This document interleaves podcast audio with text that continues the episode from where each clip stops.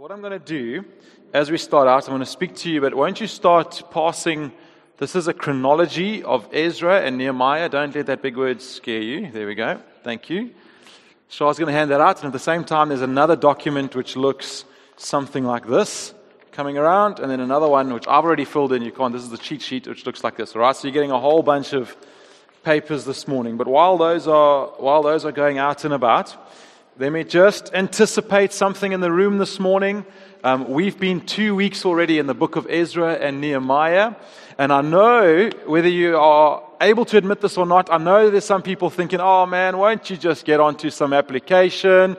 We kind of understand the book, you know, you've done context and you've done why it's like the Exodus and why it's like this and blah, blah, blah, blah, blah, blah. Can't we just like get into some application in the book?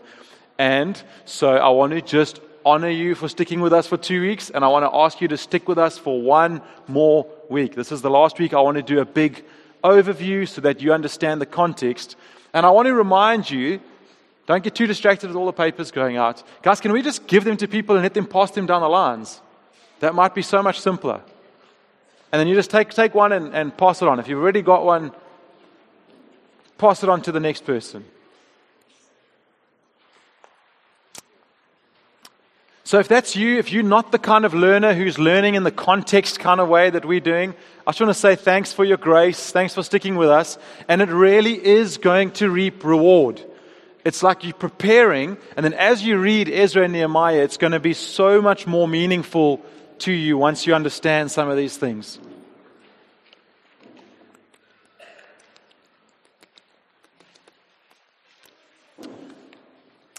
So, in the end, you should have two pages. And they should both be double sided pages.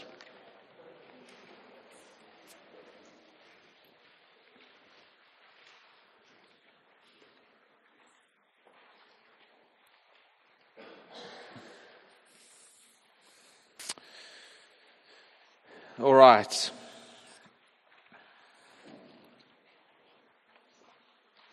So if you if you're brand new with us this morning, or maybe you're one of our guys who've been with us for some time, but you've missed the last couple of weeks, um, I just want to quickly update you. We are doing a series on Ezra Nehemiah. The reason that we're doing the books together is that in the Hebrew Bible, the books were written like this. They were never intended as two separate books. They were actually Ezra 1 and Ezra 2, which was later in the 13th century when it was translated into Latin, changed to Ezra and Nehemiah.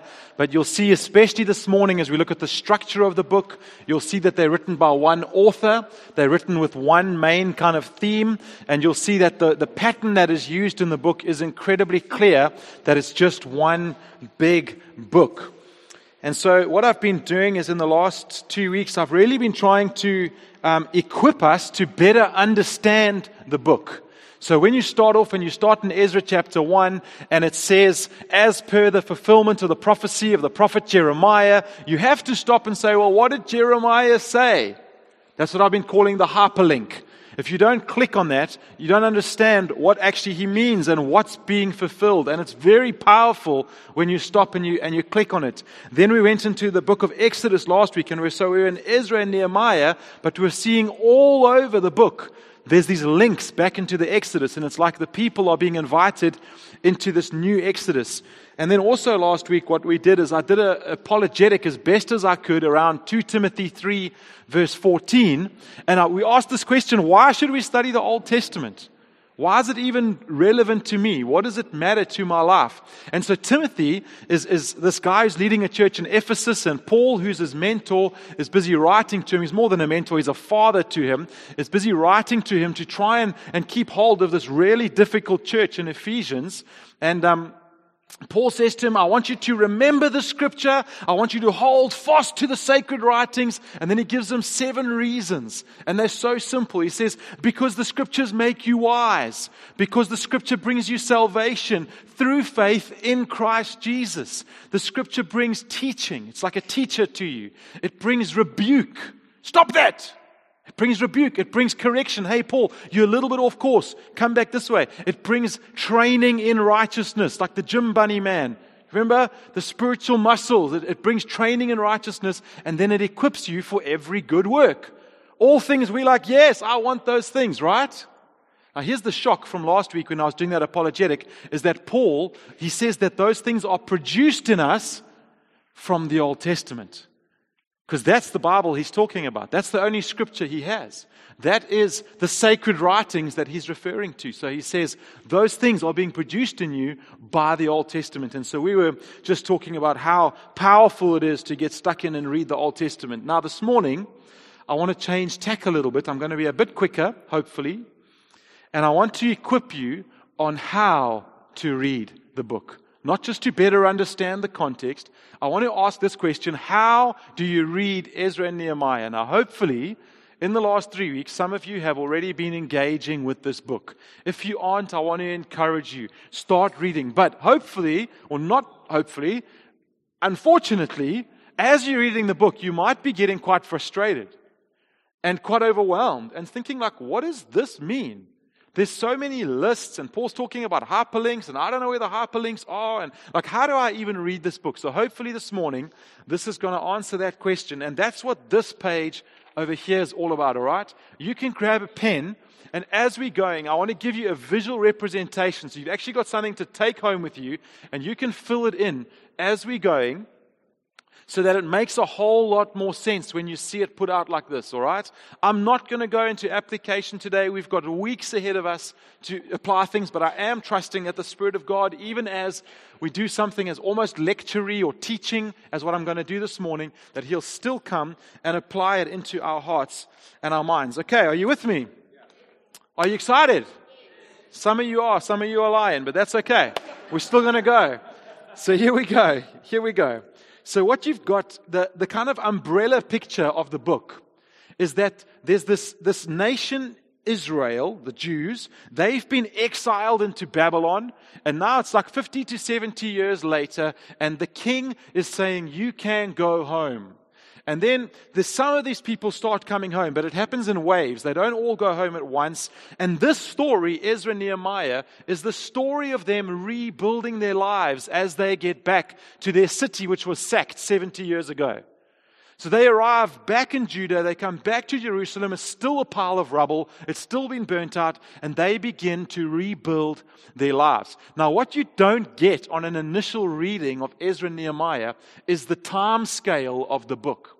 This book takes 106 years from start to finish. Just digest that because you read it and you read it in about three hours if you sit down. I did it this week again. I just went for a cup of coffee, Eau de Vaf, fantastic place if you haven't been there. Go and sit down by the pool or inside in that little lounge they have and just spend two, three hours and read the whole book of Ezra and the whole book of Nehemiah. It's beautiful, it's surprising, it's exciting, and it's daunting at the same time. So, this is what I want to equip you with this morning. But it spans 106 years, and you don't get that when you read the book. And then it's, it's divided into very distinct sections, which you'll see on your page. So, Ezra 1 to 6, Ezra 7 to 10, and Nehemiah 1 to 7 are basically, if you had to zoom out on them, they're basically a repeat of a very similar pattern. All right? And this is what the pattern looks like.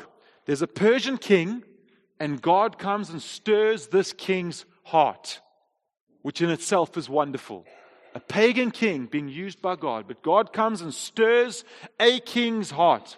Then that king commissions a Jewish leader for a specific task. So he says, You can go back and you can, and we'll talk about some of those tasks in a minute. Then that, that, that leader, as he goes back into Jerusalem, faces some kind of opposition. So he's trying to complete this task, but something gets in the way of him trying to complete that task. Then he succeeds, but it's kind of like you're going to see succeeds is not the best word because there's kind of moments where you're like, is this success? It doesn't feel like success, but it's kind of like it's helping him to accomplish his task. And then at the end of each of these three sections, there's an anticlimax. All right? I'm just going to tell you that right up front. It's anticlimactic. It's, it's, it's it's hard. It's like it's sad as you see what's going on in these stories. All right. So that gives you kind of like a big picture of the beginning of Ezra, or whole of Ezra, and the beginning of Nehemiah. And then 8 to 12 and 13 we'll deal with a little bit separately. Are you sticking with me? Is that, that's pretty simple, right? So what I want to do quickly is just in all three of those sections, we're going to deal with the top three things. King, leader, task king leader task in all three of them, just so we don't have to go back there and you get an idea. So in Ezra chapter 1, you'll see that the king is a guy called King Cyrus. The king of the Persians, King Cyrus. The leader has this fantastic name. If, you, if you're pregnant and you're expecting Zerubbabel, great name. Z E R U B B A B E L. Zerubbabel is the Jewish leader. And there's also another guy who's kind of like a, a, secondary wingman. His name is Yeshua, which actually is Jesus. So not Jesus as in like Jesus Christ, like his name is the same, Yeshua. And he's got, this is his task. So he's sent back to Jerusalem for the very specific task of rebuilding the temple. Simple. Okay? King Cyrus sends Zerubbabel back with a group of people. So the first wave of the exiles go back to build the temple. So when you look at your chronology, right, it gets a little bit confusing in this book because this book is not laid out in like sequential order. It's not like this happens, and that happens, and that happens, and that happens. So there's parts of Ezra and Nehemiah where he's kind of gone forward and taken an edict from like 60 years before, and he writes about it as if it's like right now, as if it's current. So if you do a chronological study, you're going to get quite confused. So that's why these kind of sections are so helpful because they're actually arranged according to task. That's the main arrangement. Task. Rebuild the temple. Then, Ezra 7 to 10, the guy's name, another great name, Artaxerxes. Art A. Xerxes. It's a fantastic name. I think it's going to come up at, at some point along the way. Great handwriting, eh? The leader in this section is Ezra himself, who most scholars agree is the author of both of these books that we call Ezra and Nehemiah. And his main goal, so his task, is that he's a scribe, he's a teacher, he's a preacher, and he is coming to bring back the Torah to the people.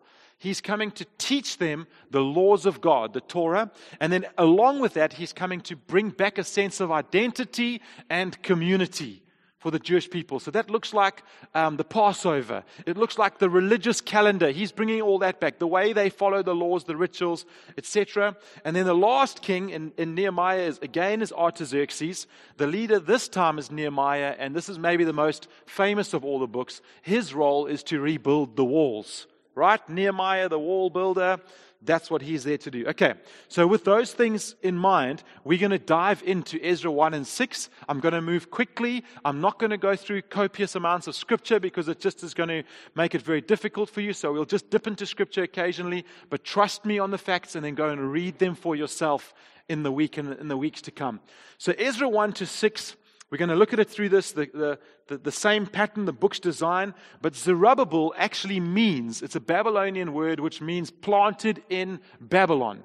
And he represents, this leader represents the whole generation who've been born in Babylon in exile. And remember now that as we start reading in the book of Ezra, what is this trigger? As the people start returning, what is this trigger for the people? Right? We've been speaking about this for the last two weeks. There's four things. There's four kind of areas of hope which come out of Jeremiah 30 to 33. Anyone remember what they are? So the people are going to return. Then they're going to rebuild. Then there's something else that's triggered. There's a Messiah coming. Do you remember this? There's a Messiah. And then one of the signs is that all nations, not just Israel, all nations are going to come back. And so, as you start in the book of Ezra, when you get to chapter 3, it's like this beautiful, it's like so full of hope. It's so full of anticipation. The people rebuild the altar of God. They haven't been able to sacrifice for 70 years in the temple, and they rebuild this altar and they start sacrificing, and it's joyful and it's hopeful and it's full of anticipation and expectation. And then there's like free will offerings, like all over the place. People are giving stuff for the temple. It's unbelievable. Then they, they're rebuilding the temple. This we don't get it. It's, this, it's the pinnacle of Jewish faith and identity at this time. They, they, they get to rebuild, and there's all this hope. But then, right there, as they're dedicating in chapter 3, they're dedicating this temple that they're building, they start to dedicate the foundations that are being laid. And right there, there's like this little bit of anticlimax, right? If you go and read in Ezra 3, you'll see that what happens. I'll read it for you, verse 11. All the people shouted with a great shout when they praised the Lord because the foundations of the house of the Lord was laid. You see the hope?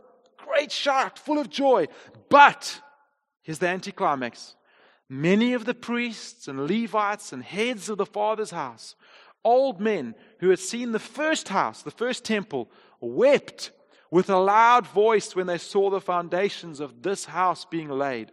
And though many shouted aloud for joy, so that the people could not distinguish the sound of joyful shouts from the sound of the people's weeping.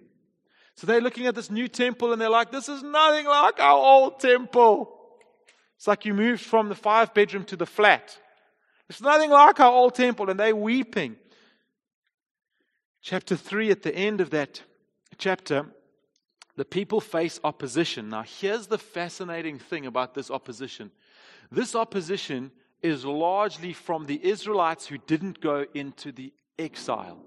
It's a very strange part of the story. So, if you go and read back in the book of Kings, you'll see that when this, when this place was sacked, some of the Israelites, especially those who were poor and didn't really have all the brains, they kind of left them behind because they didn't really want to take them all the way back to Babylon. So these guys have been living there for the last 70 years. And now they come along and they say, Well, we, we want to help as well. You're building the temples, Zerubbabel. Let us come and help. And Zerubbabel says, No.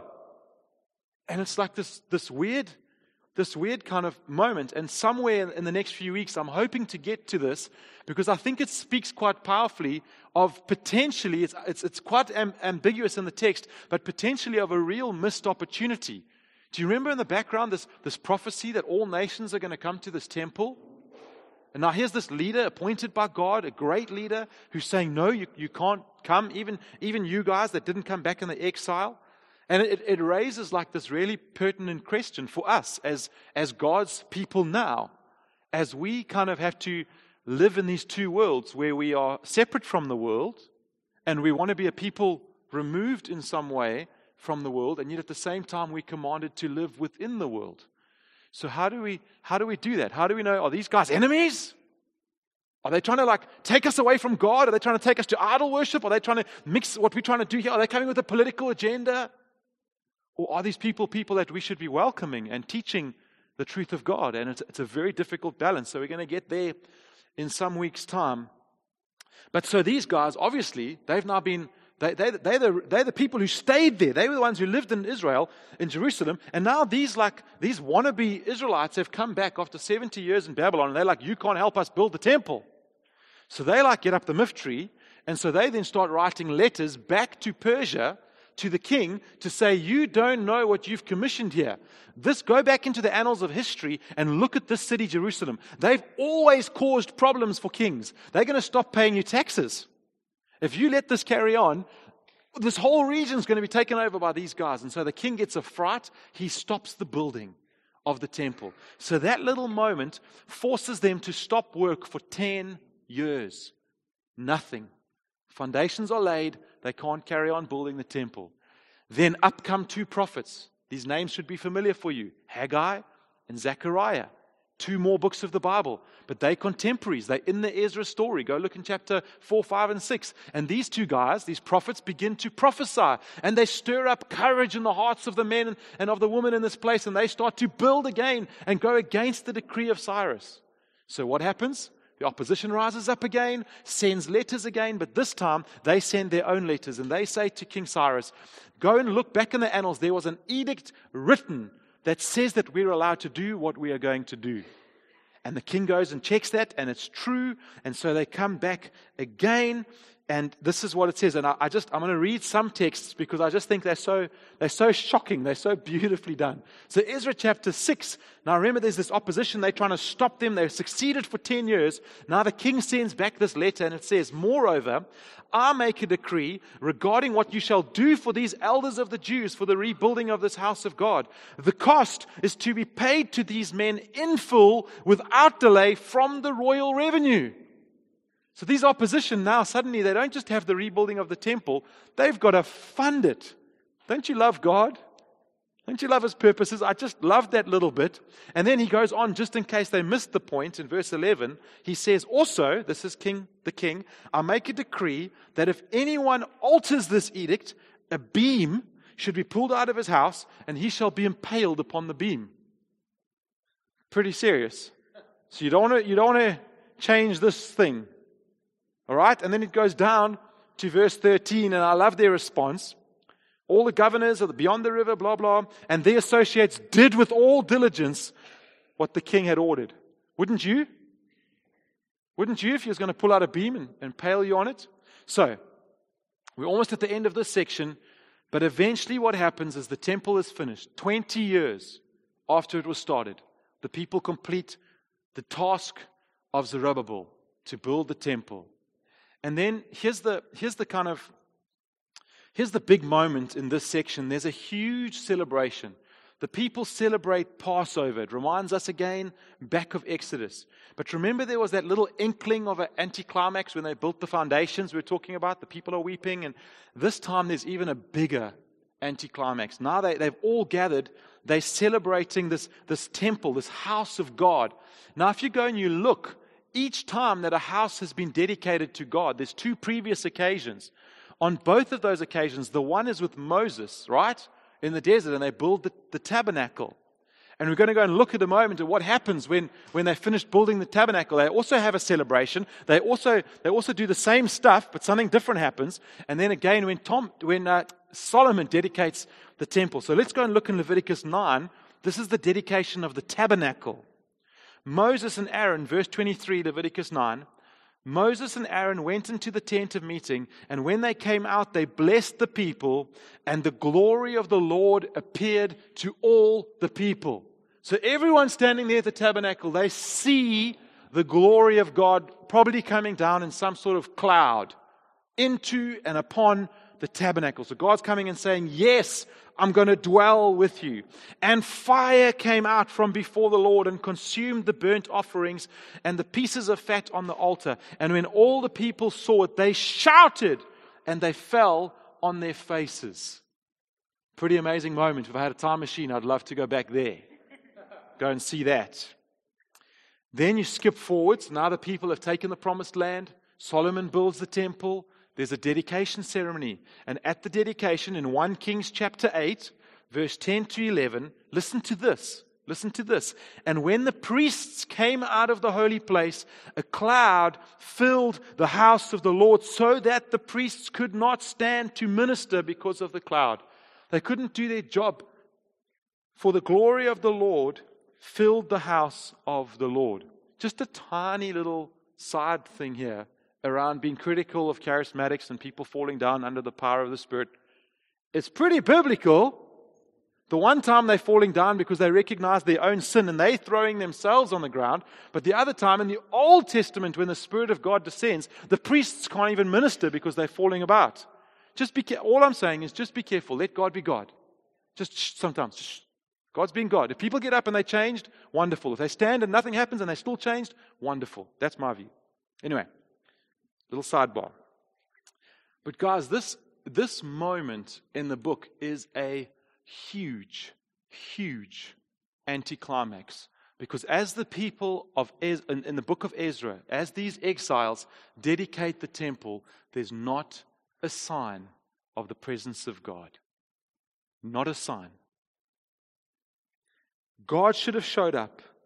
God should have been there. These people have persevered against opposition. They've left, they've left Babylon in this four month, 1,500 kilometer journey. They've given loads and loads of their money to this project. They've built for 20 years. Remember all the hope, all the anticipation. God's going to come. He's going to, he's going to live with us and the power of God is meant to descend and it doesn't. Where's the power of God? So that's the anticlimax in Ezra chapter 1 to 6, that first section. Okay, you got that? The other two are much quicker. I just needed to lay a bit of a foundation here. So then we go into Ezra chapter 7. And what you need to know here on your little page make an arrow somewhere over there, make a little arrow, and write 60 years. So, the end of Ezra chapter 6, when that celebration is happening, and the first verse of Ezra chapter 7, there's a 60 year pause. All right? So this time, remember the king is Artaxerxes, the leader is Ezra. What's his task? His task is to come back and teach the people the Torah and to rebuild Jewish community among the people. So this time we see the second waves of exiles coming back. Again, hope is high. There's excitement, there's anticipation. But this time, immediately that he gets back, as they start celebrating and coming together, the officials come and say, Ezra, the people have been mixing and marrying with foreigners. They're mixing and marrying with foreigners. They've been unfaithful to the law of God. So these returning Jews, these Jews who came back with Zerubbabel, remember they've been here for 80 years already. 20 years of building the temple, 60 years later, 80 years. They've been marrying non Jewish exiles and foreigners. Now remember, what is, what is so crazy with this? Well, Ezra's task is to teach the Torah and to rebuild community. But he's completely hamstrung. This time the opposition is from within because he can't do this because of the intermarriage, right? How can you teach Torah? How can you teach the law of God to a people who haven't even followed the most basic laws of God, which they already knew? They knew they weren't allowed to intermarry. He must have been thinking to himself, have they forgotten how the exile happened in the first place? Have they forgotten what happened that we ended up in Babylon? That people started marrying other people and then they started worshiping other gods? And then God said, Because you are idolatrous and because you don't treat the poor right, I'm sending you out for 70 years to Babylon and your whole city is going to be destroyed. People are going to die. Have you forgotten? And it's like this, this issue is on repeat. And so this time the opposition is not from outside, it's from he can't do his task because of what's going on right there. How can, how can he build community and teach the Torah when within the very community he's trying to teach them how to live by Jewish calendars, calendars they filled up with people of foreign nationalities, worshiping different gods? You get a, a feel for how deeply serious this is because for us, you know, well, I married a British girl. Big deal. You know, so when we read this, we read it with our modern eyes. Like, you know, different country, different person, what's the big deal? But here for them, it's huge. When you look in Ezra chapter 9 and verse 3 to 6, as the people tell Ezra that this has happened, as soon as I heard this, I tore my garments and my cloak, and I pulled hair from my head and beard. Anyone tried that? I mean, I pull out a nose hair and I'm like crying for like a day. This like, is, this like is so upset with what's going on. He's pulling out chunks of his beard and of his hair to show the people how traumatized he is by this news. And I sat appalled. Then all who trembled at the word of the God of Israel because of the faithlessness of the returning exiles gathered around me while I sat appalled until the evening sacrifice. And at the evening sacrifice, I rose from my fasting with my garments and my cloak torn. I fell upon my knees. I spread out my hands to the Lord my God, saying, Oh my God, I am ashamed, and I blush to lift my face to you, my God. For our iniquities have risen higher than our heads, and our guilt has mounted up to the heavens. Do you see how big this is for him? Ezra chapter 10, verse 1 while Ezra prayed and made confession. So while that moment's going on, there's another little piece of commentary happening here. Weeping and casting himself down before the house of God, a very great assembly of men, of women, and children gathered to him out of Israel, for the people wept bitterly. The success in this one is the most difficult one because what the people decide to do and I must emphasize here that this is not a command from God. The people decide that the only way that they can continue with this task of learning the Torah and of being a community set apart is to divorce and send away all the foreign women with their children. And that's the, that's the anticlimax here. So there's this double anticlimax. The one is that the people have sinned. They've gone back into this exile state, even though God has rebuilt the temple and rescued them. And then the second part is this, is this crazy, this craziness that they send these women and these children away. And you're like, is that, is that success? God, is that? I mean, even now in the room, right? That's not, that's not what we were hoping for, God. Okay, and we're going we're gonna deal with that in, in some weeks to come. We'll bring some clarity to some of that. And just remember, the thing I want you to take away from that is that God did not instruct that. In fact, one of the contemporary prophets, Malachi, expressly uh, was against divorce, and he's at the same time as this. He's writing into the same thing. So we'll get there. That takes us to Nehemiah. So, Nehemiah then, so this book, Ezra, literally ends on that note. All the men have to come, and for like months, they do one by one, they do case by case. They tell them, and some of them decide they're going to divorce their wives and send them away, and others decide they're going to keep them, and it's that's where it ends, right there, Ezra chapter 10. So then Nehemiah begins. Now, this is only 12 years later. All right, you with me? 20 years to build the temple, 60 years, some more years while this thing happens, and then 12 years later, Nehemiah gets a report that things are not going well. Now remember the context here, guys. So when you read Nehemiah, it's like it seems when you read it in isolation, it seems quite odd. Because he's suddenly like he just hears about Jerusalem and you're like, dude, this happened like hundred, like 80 years ago or 90 years ago. Why in the world are you weeping like it just happened today? He's weeping and he goes before God and he doesn't eat and he's fasting for days on end. And it's like this huge dramatic, it looks like, you know, it looks like he's being a drama queen, like in the moment. And you're like, what are you doing? But you realize that there's no emails going back, there's no news going back. So as Nehemiah is living with this hope in his heart, Ezra's gone back. Ezra's gone back. He's supposed to be teaching the law. He's heard reports the temple's been rebuilt. He thinks it's all roses and there's this awesome, wonderful revival happening in Jerusalem. But he hears the report that the people are living in shame, that the walls are broken down, that there doesn't seem to be any community, and the people are not following God. And so he's devastated. And we're going to talk in a few weeks' time. I can't wait to get to this one around social injustice, biblical justice. I can't wait to get what, what is the big deal about the walls being broken down? And we're going to talk about that. And then Nehemiah begins to pray. And we're going to talk about prayer in this section as well. And it's stunning.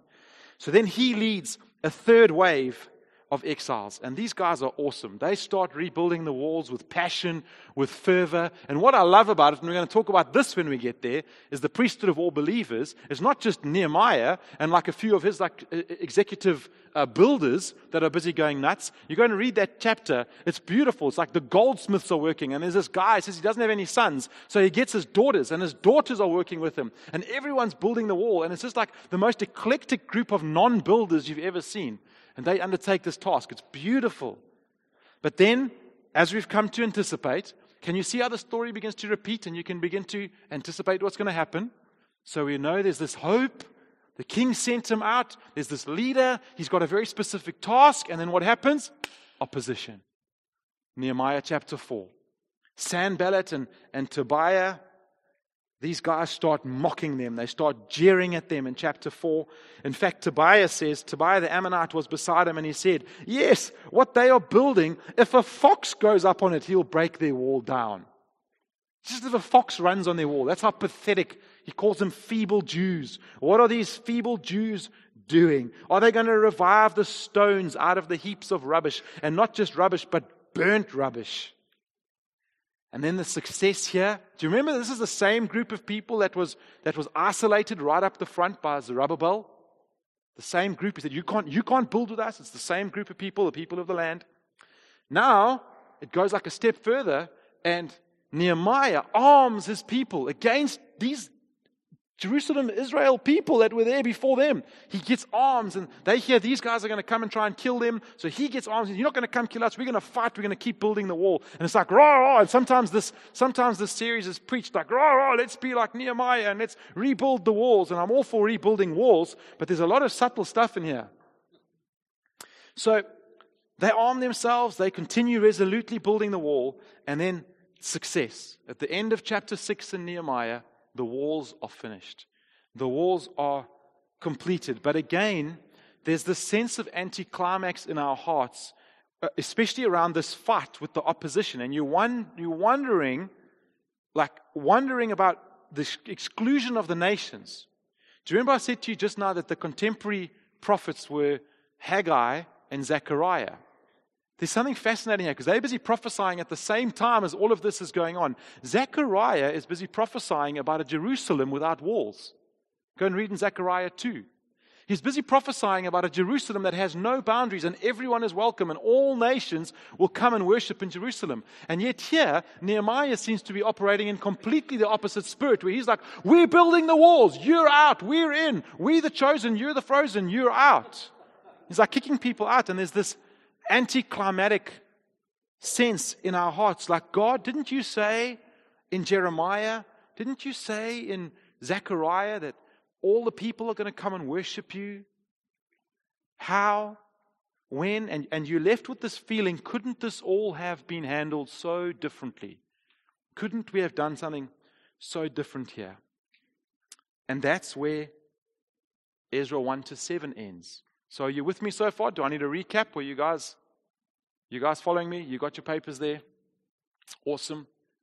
I know you're going to forget by the end of next week, so that's why you take your papers. Nehemiah chapter 8 to 12 is like, so this is all these cycles have finished. This is probably the most hope filled section of the book.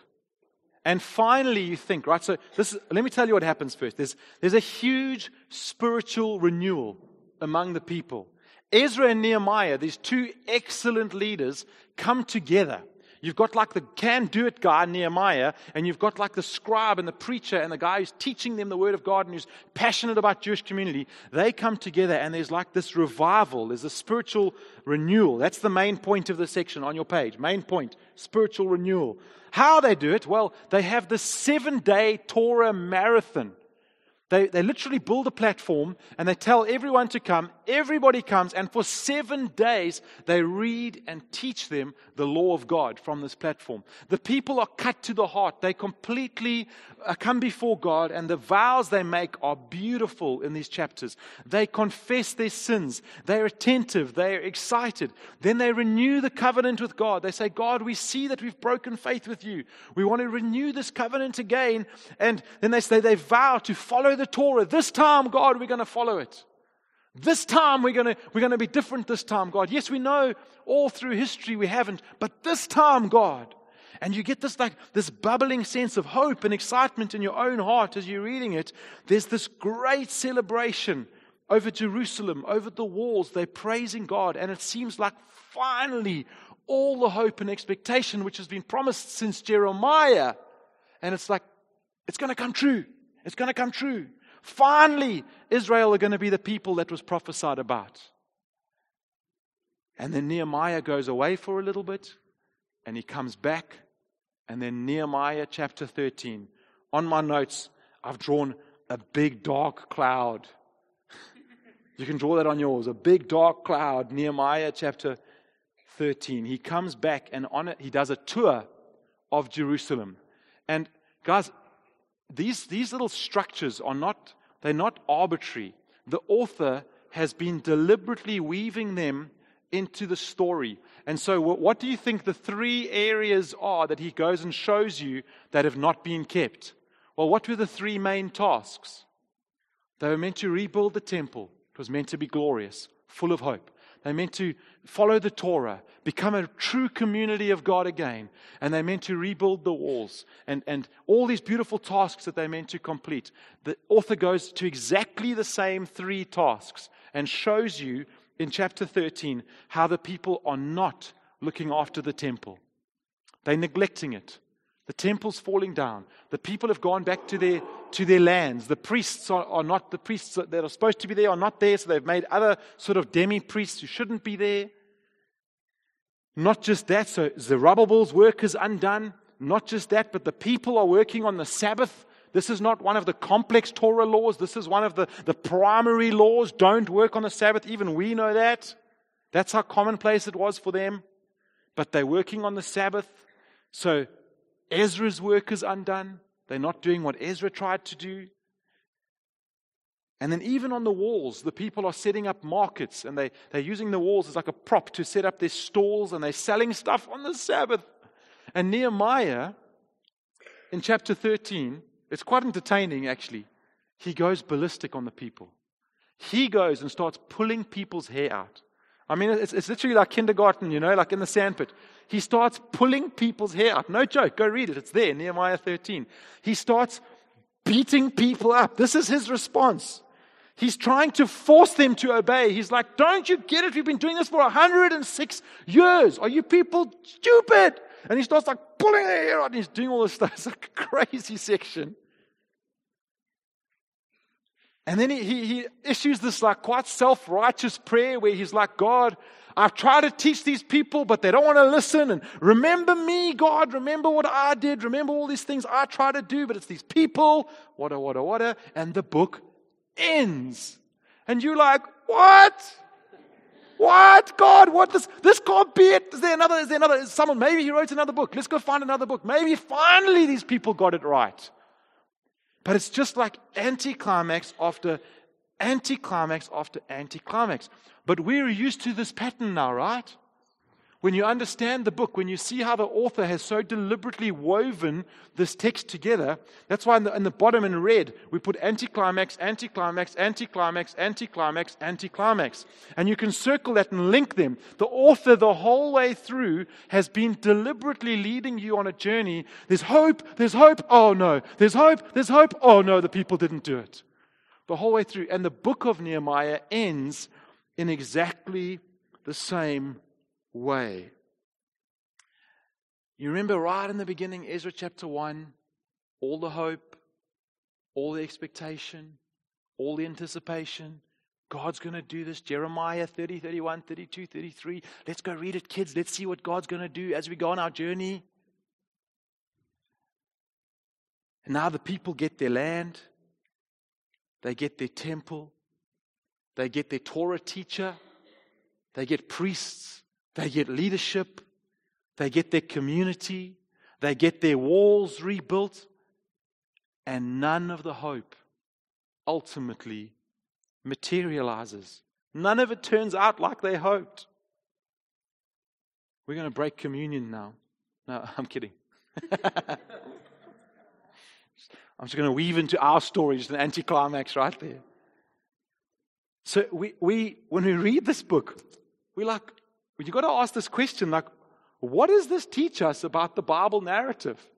Like, what is the purpose of this book? Like, why do we, why do we bother spending time reading this depressing book? Like, I've got better things to do. See, the, the, the, the huge take home from the book of Ezra and Nehemiah, the huge take home is actually found back in, in Jeremiah.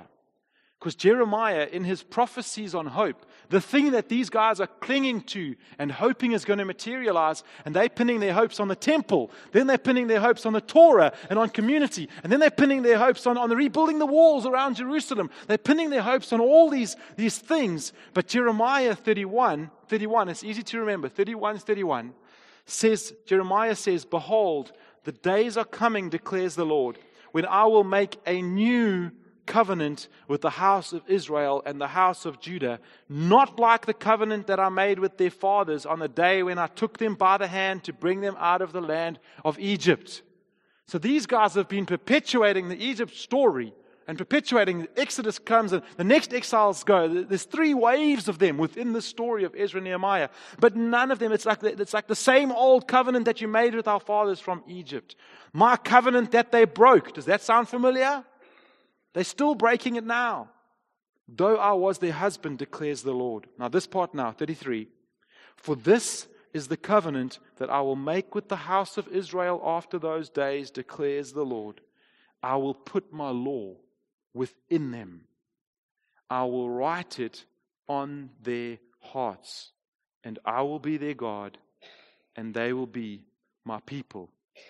Do you remember Ezekiel 36? Also a prophet in this time. Do you remember what Ezekiel says? What's his, what's his kind of some of his conclusion? He says, God, my heart is like stone. This is my paraphrase. God, my heart is like stone. I, I, don't, I don't need you to teach me any more laws. I don't need you to write them on tablets anymore. God, I need you to take out my heart of stone and I need to put in its place a heart of flesh. Do you see the echoes of Jeremiah 31? God, you're going you're to make a new covenant. This old covenant doesn't work, God. It's not fit for purpose, God. We keep on trying and we go cycle after cycle after cycle and we just end up again and again depressed anticlimax, unable to help ourselves, unable to truly follow your words, making you angry so you take us back into exile again. Do you start to see the echo into the New Testament? Paul writing, and he says, If the law could have saved you, but the law couldn't save you. Those of you trying legalism, those of you trying to follow laws and behaviorism, it's not going to save you. It's just going to make you really tired make you really grumpy, make you a terrible husband, make you a terrible wife.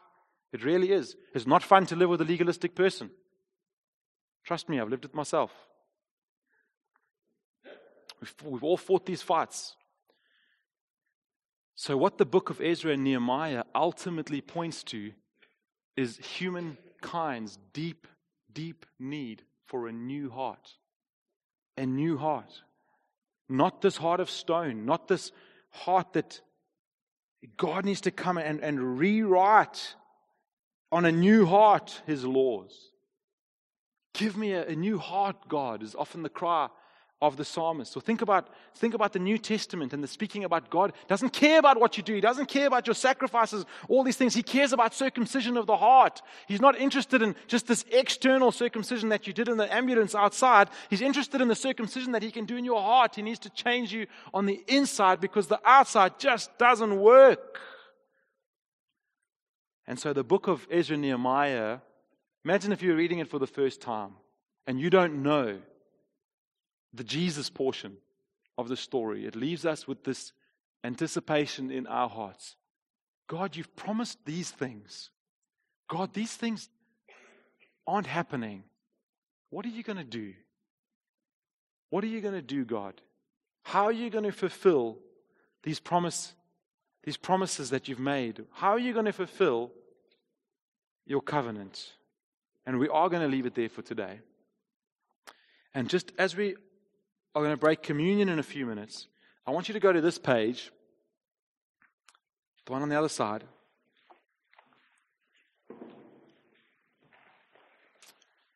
And we're going to read the last, the last paragraph, starts with a big letter A.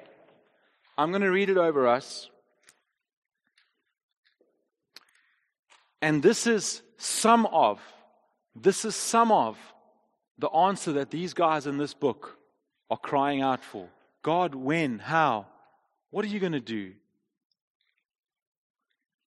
Remember that the biblical, just to give you context to this little piece, the biblical storyline that we were speaking about last week is it, it goes in a very systematic pattern. The people of God sin. God raises up a Messiah type figure to come and rescue them. The people get rescued. The people turn to God for a while. The people turn against God again. Repeat. That's the, that's the rhythm of what we see in the scriptures. As our eyes open to this biblical storyline, we realize that we too, you guys, us, me, have been invited into a new Exodus, into the storyline of God's faithfulness and redemption, just like generations before. But something has significantly shifted in the story. While in previous dramas, God has raised up Messiah like figures Ezra, Nehemiah, Moses, Abraham, Noah, Deborah, all these people. In our story, the true Messiah, Jesus Christ, was literally raised up on a cross. While the Egypt exodus brought temporary relief, Jesus' death brings permanent freedom once and for all displaying the faithfulness of the Father. At the same time, Jesus forever fulfilled the hope laden prophecy Jeremiah, Zechariah, all these other prophecies, Isaiah, there's tons and tons that a Messiah would draw all nations to worship the one true God at a new temple. We are those nations, and Christ Himself is the new temple. I want you to think about that, that today we are the, we are living in the fulfillment of the prophecies of thousands of years. Scripture says that those of old looked forward and longed to be a part of what was coming. We are those nations. Before Christ, as in the book of Ezra and Nehemiah, God punished the people's invariable or inevitable slide back into sin because of his righteous justice. Now, that punishment has been borne by Jesus. So while we still struggle with sin, we live under grace and are declared justified and righteous before God, who looks on Christ rather than on us for our salvation. So don't for a moment think that we are somehow more able to keep ourselves pure than those silly Israelites in Ezra and Nehemiah. Guys, our hearts are just as prone to sinfulness. The difference is that God doesn't take us into a 70 year exile, He takes Jesus, and Jesus bears for us our sin, which enables us to live in grace and freedom from legalism and law keeping and building temples and learning the Torah and having to rebuild walls around our city. Do you get it? Do you see it? Isn't it beautiful? The, the, scriptures, you know, you know what I've loved? Just a little side thing, but what I've loved as I'm as I'm studying this book is just, you know how often we think about the credibility of scripture and whether scripture is credible? Guys, when you see how long God has been saying the same things, when you see how it's been on different continents and, and authors that are thousands of years removed, and yet there's the same story, the same thread, it makes my heart delight. I feel faith bursting up in me. This is true. This word of God. All right, I'm done. Let's pray and then let's take communion together. And I want to ask you, as you take in communion, think about the story. Think about where God's placed you in the story.